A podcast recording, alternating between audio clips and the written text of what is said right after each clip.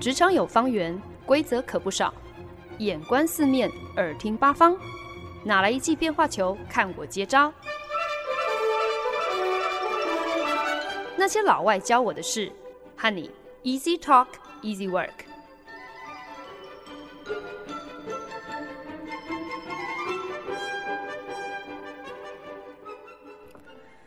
您现在收听的是好家庭联播网台中古典九七点七，台北 Bravo 九一点三，为您带来的节目《那些老外教我的事》，我是焕恩。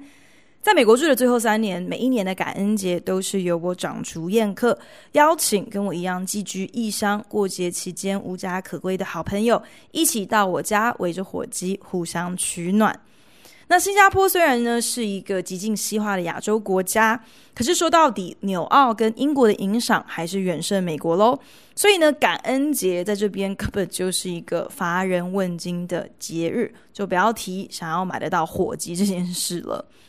刚到新加坡之后呢，其实我也不知道自己是怎么一回事哦。可能是因为过去三年的习惯成自然，也可能是期许自己在新加坡的这一段崭新章节可以比照纽约那时的多彩多姿，又或者纯粹只是想要鼓励自己可以更积极、更 social 一点哦。所以呢，就在感恩节的时候，主动邀约了几个同事到家里来聚餐。虽然我在新加坡的厨房并没有那件大烤箱，所以当然没有办法像往年一样端出一大盘亲手烹调的烤火鸡。可是呢，我还是莫名其妙的坚持哦，在明明就只有两口电磁炉，还有一个迷你烤箱这样的一个炊具限制下，菜色尽量都亲自包办。这当然也就包括了甜点喽。那为了要让南瓜口味的甜点好吃又好看。那手打新鲜奶油这个流程当然不能少。想说，我从美国一路扛到新加坡来的这个搅拌器，总算能派上用场了。谁知道，才打了几分钟，马上就闻到了一股焦味，然后搅拌器就戛然而止，处在还没有成型、还是液态的新鲜奶油当中。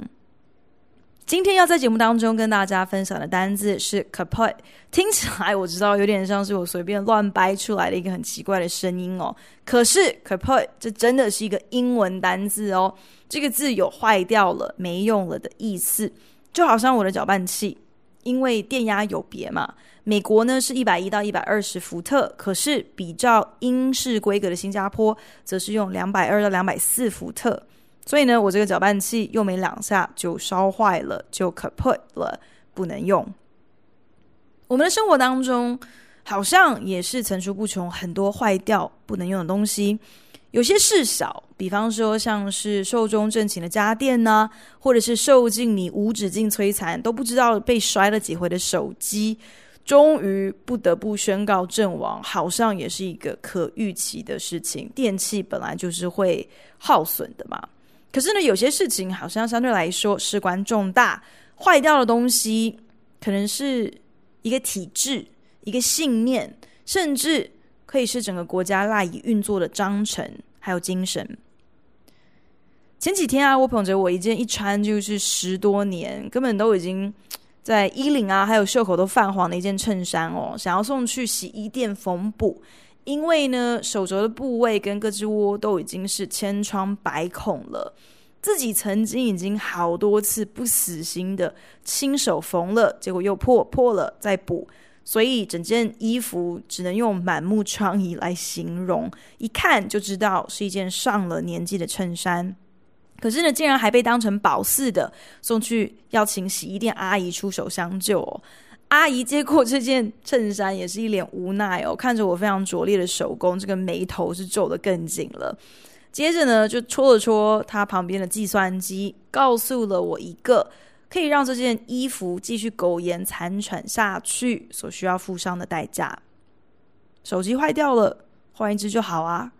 衣服破掉了。也是可以花钱补嘛，最多就是脸皮厚一点，就是忍受洗衣店阿姨那种不置可否的眼神哦。反正搞不好还有救嘛。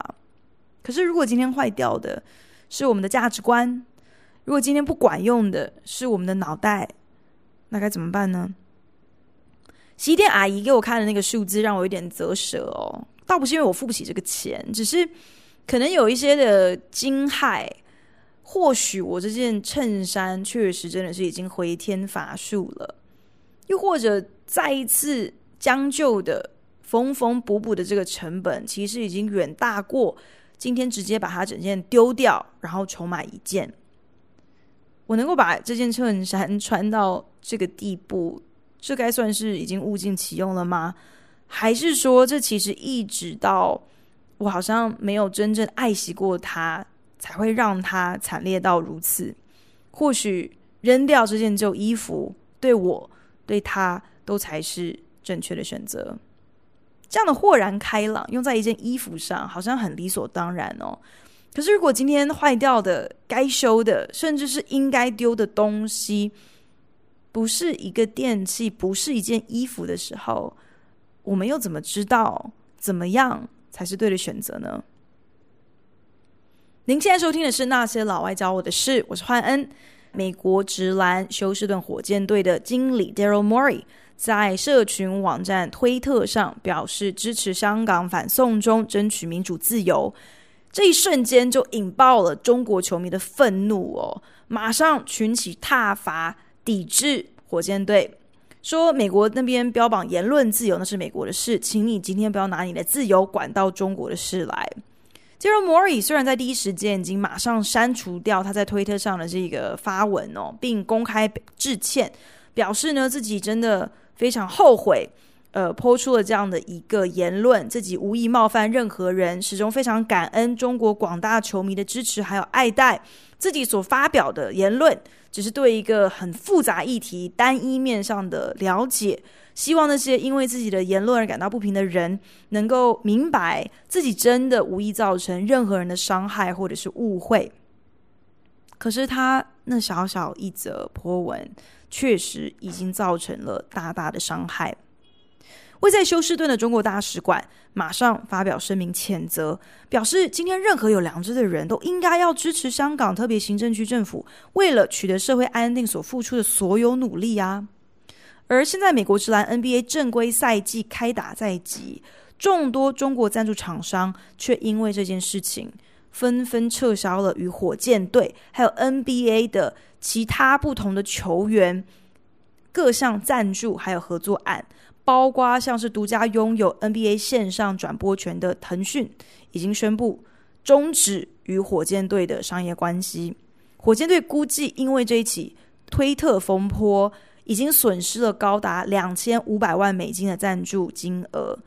中国的中央电视台也表示将拒绝转播任何火箭队的赛事，这当然也会连带牵连到其他的球队。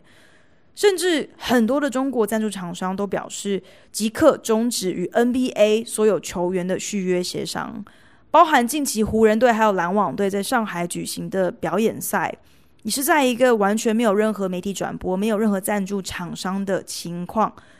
这样子的惨淡进行。很多 NBA 的球队已经预估下一期的球季，他们要准备吸收十到十五帕的亏损。可是呢，这一切仅仅是来自中国市场的怒火。Daryl Morey 臣服于中国市场的种种消毒动作，同时也引发了。美国政客还有美国的球迷，他们的不满，觉得 NBA 你不是向来推崇言论自由吗？联盟中的球员针对美国国内的各种议题，从来都不避讳，都是争相的发表各种高见。偏偏今天你遇到了中国 NBA，却半点骨气都没有，马上就屈膝臣服，真的是既虚伪又现实，完全就是利字当头，其他什么都可以摆一边。NBA 总裁出面表示尊重 Daryl Morey 他的言论自由，也明白这个自由背后有必须要付出的代价。相对于更多其他的美国品牌哦，其实 NBA 好像已经算是保留了一点点的尊严吧。至少 NBA 总裁并没有落井下石哦，去臭骂或者是处分 Daryl Morey 哦，不像珠宝品牌 Tiffany。某一支广告当中，女模特儿摆出了一个遮住右眼的姿势，诶，这样也可以被中国网友挑出来指控说：“哦，Tiffany，你们摆明了就是支持香港反送中哦。”结果听到这样子的负面声浪之后，Tiffany 即刻就撤销掉这一则广告，并发出声明道歉。另外呢，运动品牌的龙头 Nike 因为反送中的争议而被牵连其中哦。先是合作推出全新鞋款的设计师公开在社群媒体上支持香港反送中的活动，批评中国政府。Nike 接获通知之后，马上宣布直接停售这一款和这个设计师合作的系列商品，等于是要划清界限哦，撇清关系。另外，同时也已经特别交代了，在上海还有北京的店。一律将火箭队队员相关的产品、火箭队队员代言的商品全部下架，摆明了就是一副客户是老大的姿态。他们这个身段真的是已经摆得低到不能再低了。无疑，我们天真的以为可以永远是常态的这样的一个资本主义。和专制共产主义互利共生、相安无事的这样的一个荒谬异次元，好像终于也来到了一个现实的分水岭。双方终于不得不正视彼此在根本价值上有很严重的不协调。从前那种只要大家都有钱赚，那就不用去在那边伤脑筋细究双方的分歧点到底在哪里，这样的一个鸵鸟心态。总算是 kaput 了，已经坏掉了，不管用了。政治人物攻击这些知名大品牌，眼中只有钱。可是人权怎么能够贴上任何的价格标签被交换呢？只是当你上看的是上亿美金的亏损还有净利，忽然之间，好像对于任何理念、任何价值观的坚持，都很自然的会有一点动摇。如果一个人，一间公司的成败就是以损益平衡来衡量，那自然是财务报表总结的数字后面的零越多越好啊。抱着这种心态，管你是共产还是独裁，是泯灭人权还是做怎样子丧尽天良的事情，企业膝下有黄金，意思就是跪下去了就有钱赚了。不论是要先道歉还是要先让步，反正。只要能够继续财源滚滚，你要我怎样都可以，因为我就是要确保手拿钞票的客人随时随地都有好脸色给我看，要我下跪又何妨？会不会有哪一天，盈利的组织也会良心发现，发现自己的价值观何等的扭曲，怎样子的可悲？意识到说，今天钱赚够了就好。如果赚得了全世界，却连自己的灵魂都出卖了，那到头来，到底谁才是真正的输家？原来有的时候，东西之所以 kaput，之所以坏掉，其实是因为里面的零件已经锈掉、已经烂掉、已经不堪使用了。你如果不把这整个东西全部都拆开，把内装的零件全数淘汰、更新。很难让它起死回生的。可是这种从里到外脱胎换骨的过程，可不比只是缝缝补补那么简单呢？又有多少人有那样的勇气，承认自己坏掉了、烂掉了、kaput 了，承认除非我今天彻头彻尾的改头换面，否则我永远不堪使用呢？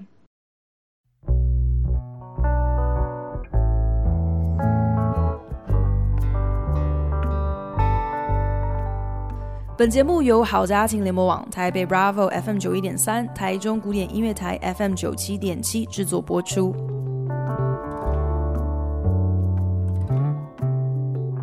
今天在节目当中跟大家分享的单字是 “kaput”，听起来真的很像是我现场临时发明的一个乱念的字哦。可是呢，其实 “kaput” 它的意思有坏掉了、不能用了。借着这个题目，跟大家一起来分享。那些在我们生活周围坏掉的事情。美国知名的晨间脱口秀主持人 Ellen DeGeneres 艾伦，他被媒体拍到出席了一场美式橄榄球达拉斯牛仔队的比赛，可是他竟然是跟美国前总统小布希肩并肩，有说有笑的坐在包厢看球。Ellen，她可以说是全美最受欢迎也最事业有成的女同志艺人，更是呢美国女谐星当中最具知名度的。一九九七年，Ellen 正值事业巅峰的时候，他那个时候主演的电视影集大受欢迎。可是呢，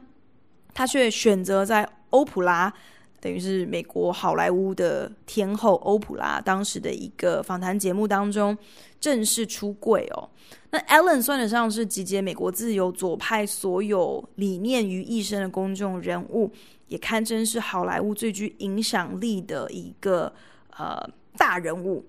时时刻刻呢，他都在节目当中鼓励大家要勇敢做自己，并且善待彼此，be kind to each other。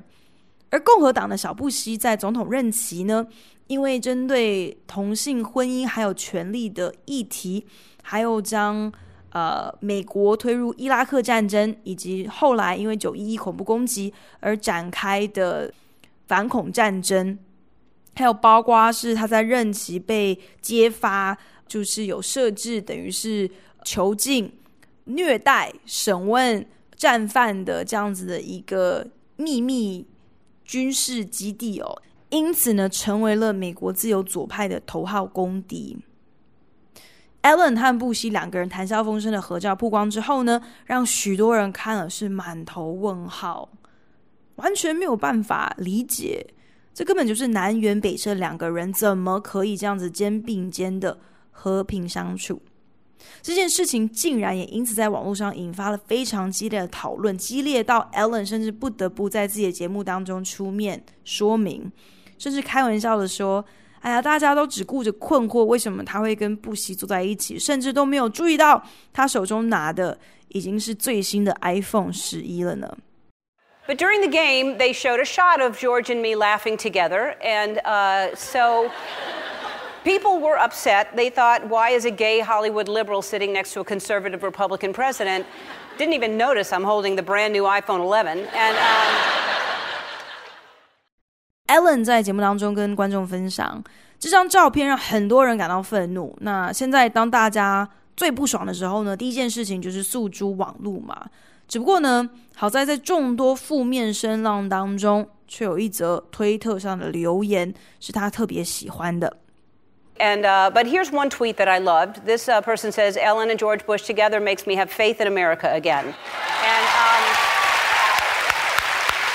exactly.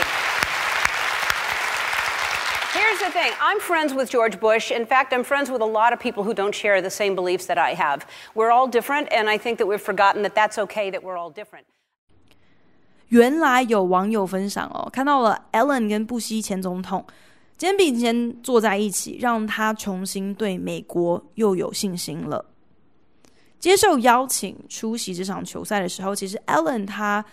说他早就已经有心理准备，知道说会跟很多和他在不同事情上立场相左的人共处一室。可是，只因为我们对同一件事情有不同的看法，这不代表说我们不能够做朋友啊。不同又怎么样呢？It's okay to be different. But just because I don't agree with someone on everything doesn't mean that I'm not going to be friends with them. When I say be kind to one another, I don't mean only the people that think the same way that you do. I mean be kind to everyone. Doesn't matter. Ellen 一直以来的口头禅就是我们要善待彼此，be kind to one another。他再一次在他这样的一个声明中强调，当他说善待彼此的时候，这句话并不是。 要我们只是善待那些跟我们想法一样的人，be kind to one another，意思是去善待所有的人。很多的艺人也都纷纷跳出来表态哦，真的是吃饱撑着没事干。那有的就表示说，真的还是不谅解，Ellen 怎么可以跟美国等于是头号战犯这样的有说有笑？他真的是一个罪大恶极的人呐、啊！而且他多次抵制同性婚姻。Ellen，她身为女同志，难道都没有一点点这样子的尊严吗？怎么可以？Ellen 好像是台面上说一套，可是私底下根本毫无原则可言。你竟然可以跟那些处处抵制你的价值观的人混在一起？可是也有支持 Ellen 的艺人表示，Ellen 说的没有错啊，每个人本来都是拥有不同面上的嘛。那没道理，只因为今天我跟你在这一件事情上头，或是这些事情上头立场不同，所以我们就老死不相往来。这就让我想到，美国最高法院有两位位高权重的大法官，Ruth Bader Ginsburg 跟 Antonin Scalia，他们之间的一段友谊哦。由克林顿总统聘任的 Ruth Bader Ginsburg，她个性严谨，是近代争取美国两性平权的先锋斗士。虽然现在已经高龄八十六岁了，却仍然深受美国自由左派的年轻人拥戴哦。把这位阿玛大法官昵称叫做 RBG，就是他的名字的缩写。RBG 如今毋庸置疑，就是美国最高法院当中自由派的最后一道防线。而几年前刚过世的 Antonin Scalia 大法官，他则是呃共和党雷根总统的大法官选择。Scalia 在职期间呢，堪称是最高法院保守派的代表人物。那 RBG 跟 Scalia 这两个大法官，不管是从同性婚姻到堕胎，甚至是到对美国宪法的解读，他们的立场都是截然不同的，甚至连性格都是两个极端哦。可是两人却维持了长达三十多年的紧密友谊，一起跨年，一起旅行，这真的是让很多只有两党政治。二分法思维的人是看的是满头雾水哦。RBG 的丈夫过世的时候，Scalia 大法官得知消息时还有掉眼泪。那最高法院审理案情的时候，如果有大法官不认同多数决的判决，他们是可以提出 dissent，提出不同意书的。那 RBG 呢，就曾公开表示，Scalia 他写的 dissent，他写的不同意书。虽然常常会让他的周末泡汤，让他很是头痛，可是呢，却因为 Scalia 帮助 RBG，让他在他自己的立场的阐述还有思辨上更为的缜密，两个人的友谊成为了在华府的一段佳话。这样说起来，我们这个时代。好像有一点点太过偏激的将“道不同不相为谋”这句话奉为圭臬了，反而让社会变得更加分化，以至于我们没有办法想象或者是明白，像是 RBG 跟 Scalia，像是 Ellen 跟布希前总统这种友情怎么可能可以存在？可是，就像法国思想家伏尔泰曾经表达过的一个处世观点，那就是。我虽然不同意你说的话，可是我誓死捍卫你说话的权利。这道理是一样的啊。任何一个组织或者是单位，都可以从意见相左的理性辩论当中获得益处。总是跟你一样的人混在一起，很多时候我们想的事情、说的话、喜欢的东西都是一样。这样的情况之下，怎么可能激荡得出什么样的火花呢？所以。好像过度偏执于道不同不相为谋这样子僵化的原则，我觉得真的真的 kaput，真的是不管用哎，真的需要被淘汰、被矫正、被调整。我们不管是在政治上、在生活上、在工作上头，才可能不断的有所突破。美国最备受关注的新闻焦点仍然围绕在国会正在进行的总统弹劾调查案。这段期间，虽然具体的调查结果还没个结论，可是倒是有不少让人颇为傻眼的剧情发展，包括像是有第二个举报人出面，表示针对白宫跟乌克兰的协商，他握有第一手资料。除此之外呢，川普近期也将炮火猛烈的集中在揭发举报人的真实身份，完全不顾国安的条款上头，明言表示举报人的身份是有被保护的权利的。他这个总统频频在推特上叫嚣，说自己有权利和指控自己的人面对面对质。这样子的言论引发了国会的关注哦，所以呢，基于安全考量，八九不离十，应该是会取消让举报人亲自到国会提供证词这样的一个安排。可是，或许这几个礼拜以来，最让人不可思议的就是白宫正式发表了声明，拒绝配合美国国会的调查。如果要说在这件事情当中，到底什么东西坏掉了，什么东西不管用了，那我觉得应该就是美国宪法吧。美国宪法正面临空前绝后的 kaput 危机，行政、司法、立法三方制衡，这是台湾政府也比较套用的一个机制哦，大家应该都颇为熟悉。可是试问，今天一旦司法部门开始包庇行政部门，而行政部门又完全无视于立法部门的制衡，那么这个政府机器还能如何运作下去？我们这些吃瓜观众也只有继续看下去喽。川普在和乌克兰总统电话会谈当中，公然提出了请对方帮个忙，调查一下自己现在最大的政治敌手，作为军事武器买卖的一个先决条件。这件事情呢，相较于过去川普各种藐视王法、罔顾体统的行径，算是相对简单好懂的。也正因为这件事情的来龙去脉如此的简单明了，川普甚至主动公开了他当时的对话记录，白纸黑字的，让大家都已经清楚看到了他在电话当中主动请乌克兰总统 “do me a favor”，帮我一个忙，而且呢一而再再而三的不打自招哦。所以呢，众议院的议长民主党的 Nancy Pelosi 才会在党内很多的成员已经嚷嚷要弹劾川普，讲了快三年之后，选择抓紧现在这个机会，正式展开弹劾调查。作为一国元首，公然邀请他国干涉内政。这对任何国家来说都是一个极度丢脸不堪的行为。就算今天国家并没有法条明定这件事情是不是违反法律，可是会做出这样的行为，已经绝对构成不适任总统一职的条件了吧？不过呢，就像我在节目当中常常提到的，要说到干涉他国政治，真的。第一名就是美国了啦，所以说起来，真正 kaput 的其实应该是美国上来严以待人、宽以律己的这样的一个非常虚伪的双重标准。可是这可能又是另外一整集的内容，另外一个题目了。重点是，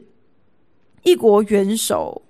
请求他国干涉内政，有助于自己的选情，这么一个。明显的有问题的行为，看在很多川普的支持者眼中，他们也不觉得有什么。就算他们真的是有详读了呃川普跟乌克兰总统对话记录的内容，他们还是无动于衷，不觉得川普做了任何足以被弹劾的措施。在弹劾调查案展开之后，川普仍然为了自己的连任之路，全国走透透，参加竞选造势活动。前几天呢，才拉队到我在美国的老家，就是明尼苏达州的 Minneapolis，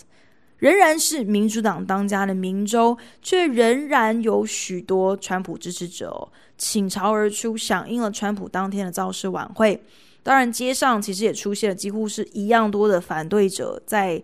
公开的抗议这起造势活动。在接受媒体访问的时候，很多的川普支持者都纷纷表示。哎呀，这整场什么弹劾调查案，全部都是民主党的阴谋啦！他们就是输不起，他们从川普入主白宫的第一天开始，就处心积虑的想要做掉他，想要找麻烦。这些无中生有的指控是不会动摇他们会投票支持川普的。这到底应该说是民主体制可破了，还是美国人的头脑可破了？我觉得。就交给听众朋友你们自己判断喽。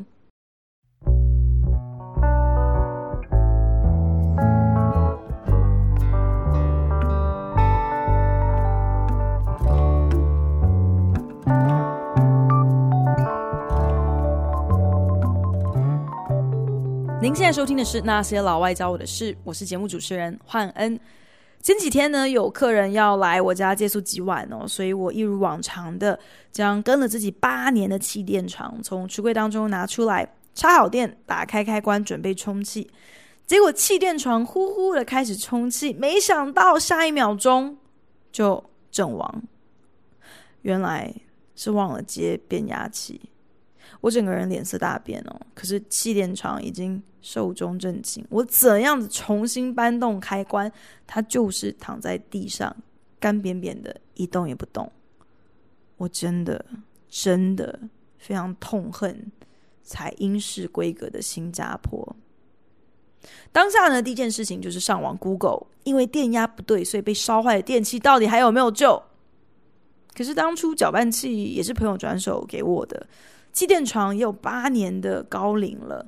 就好像我那一件已经破到，与其花钱修补，不如直接花钱重买一件新的衬衫一样。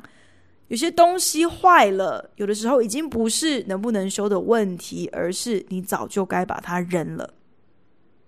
今天在节目当中跟大家分享的单字是 kaput，有坏掉了、不能用的意思。借此呢，就跟大家提到很多我们生活当中那些坏掉的东西，从被我粗心大意烧坏的电器，到连洗衣店阿姨都嫌弃的破衬衫，以至于许多更形而上的东西，像是我们资本主义的 kaput，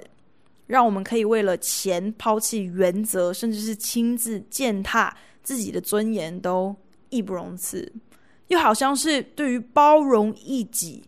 的彻底失能，可破到我们自己跟和我们不一样的人老死不相往来就算了，甚至管得有的够宽哦，还要管到别人家的闲事哦，别人要跟谁做朋友，跟谁一起看球赛，一起合照，我们都有意见，我们也要管，也要不开心，也要对方给我们一个交代，甚至还包括了。我们对于是非对错的判断力好像也 kaput 了，以至于我们对于民主自由的理解，我觉得真的是要么我们的认知是有问题的，不然就是因为任何体制落入了坏蛋或者是笨蛋，或者是又坏又笨的蠢材手中，那么这些体制 kaput 真的都只是早晚的问题。如果所有坏掉的东西都还有修补的余地，那或许还好解决，表示可能今天这个问题没有那么严重，稍微做一些调整，可能就能够像新的一样好。最怕就是当东西已经不管用到必须要打掉重练了，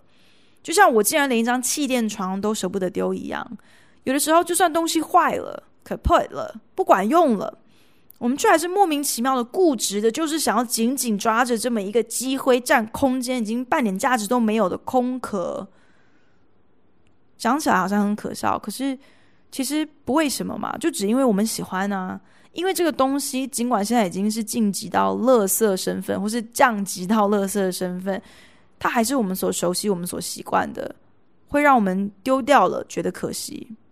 当修理这个东西不管用的时候，那下一步，下一个必须要记出的选择就是改变，只是改变所需要的勇气以及必须要付出的代价，绝对是高过于修理它、修复它的。不堪用的总统如何逼退？不能促进包容的价值观怎么更新？不知利润之外为何物的企业如何教化？本来是想要在节目尾声当中再分享一个个人东西坏掉的故事作结，可是盯着电脑荧幕老半天，我真的是脑袋一片空白，什么东西都想不出来哦。后来我因为我就是你知道节目主持人这么多年，我掰工了得嘛，所以我就转念一想哦，觉得说哎，搞不好这才是今天这一集关于东西 kaput 背后最关键的重点，那就是大多时候我们都是这样的，都是自我感觉特别良好的，对于有没有东西坏掉的那个敏感度其实是非常低的，可能就是因为太缺乏这样的一个警觉性了，觉得没有啊，这东西还好好的啊，有什么问题吗？所以可能因此就错过了修复的黄金时刻，可能是要等到东西已经坏到。会引起我们的不方便，我们不得不察觉的时候，搞不好已经为时已晚了，搞不好修理它已经不可行了，只剩下扔掉它的选择。可是这种时候，我们却又莫名的感情用事哦。到这样的一个节骨眼，你留着一个彻底坏掉、应该要丢掉它的这样的一个东西，留住它所需要付出的成本，恐怕因此会加倍放大。或许正因为如此，因为我们都有自己这样的一个盲点，都不知道其实有些东西早就该修了，早就该丢了，所以我们更需要和那些和我们相差甚远的人相处吧。其实等于就是多双眼睛，帮我们留意一下那些已经坏掉的、已经该丢的，或者是快要坏掉的，所以应该要赶快修理的，好免于。他们可破的命运。感谢您的收听。如果您对那些老外教我的事有任何的想法建议，我都非常欢迎你帮我到 Apple Podcast 打新评分，并且留言。也邀请你可以来订阅这个节目，不管你是用 Castbox、Spotify 或者是任何其他的 APP 平台，都可以找到我的节目哦。或者呢，你也可以搜寻台北 Bravo FM 九一点三古典音乐台 FM 九七点七的官网，在网站列表栏里面点选精选节目，就能够听到我二零二零年最新一集的内容哦。我们下一集再见喽，拜。